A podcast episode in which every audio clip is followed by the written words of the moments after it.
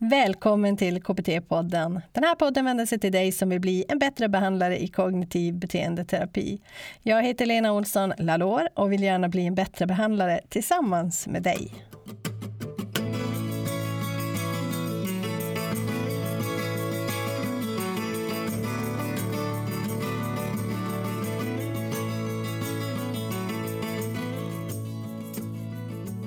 Via metaforanvändningen så, så kommer du bygga in en defusionering eller en decentrering om du vill använda det ja. begreppet.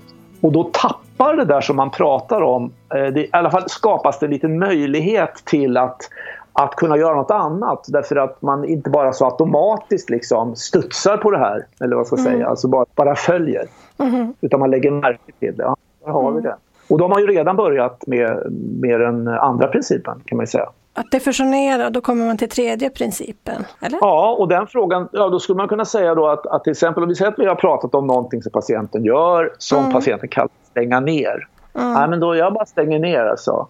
Kan man, dels kan man fördjupa det lite. Va? Man kan fråga, okay, vad, om, om, vad är det för någonting du stänger ner skulle du säga? Kanske man kan få lite mer. Ja, men det, det, det, ja, men det är hur det känns. Jag bara stänger ner liksom.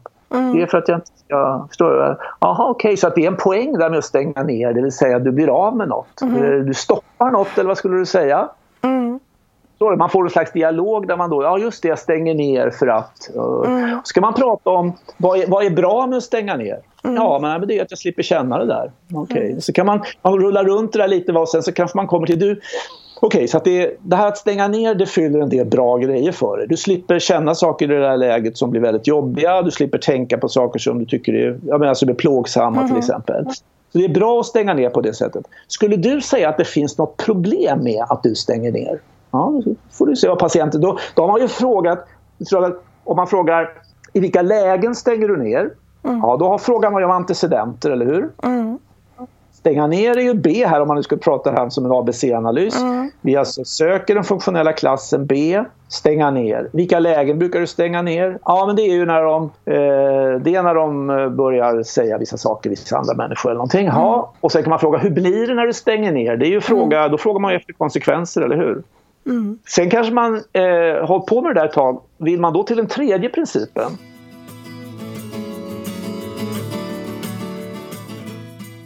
Det här är en sneak peek för avsnitt 149. Hur använder man metaforer i psykoterapi och kliniskt arbete?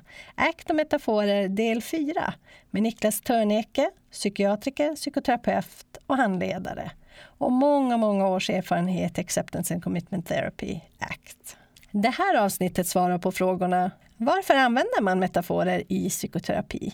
Hur använder man metaforer för att fånga den funktionella analysen? Lär man sig självdiskriminering med metaforer? Kan man etablera ett betraktelseavstånd med hjälp av metaforer?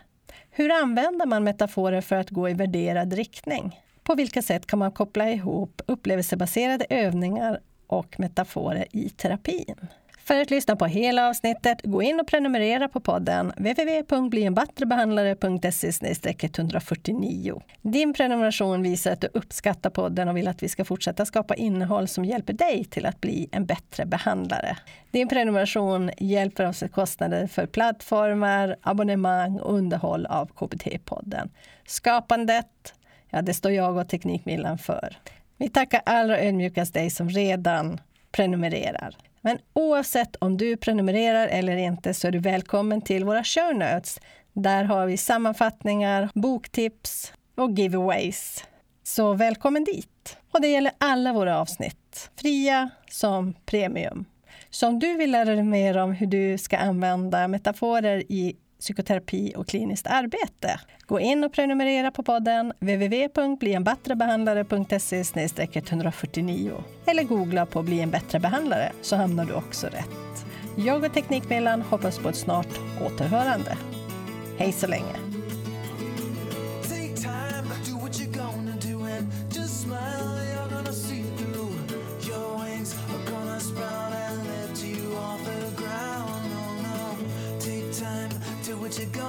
Do? Just smile, you're gonna see it through your wings. Are gonna sprout and you will learn to fly.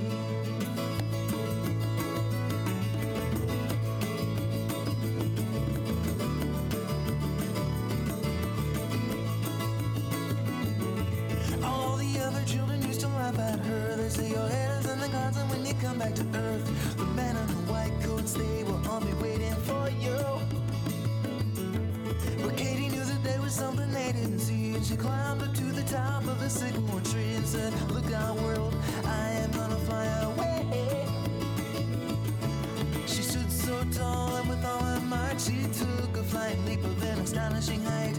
A wind blew through and it carried her high.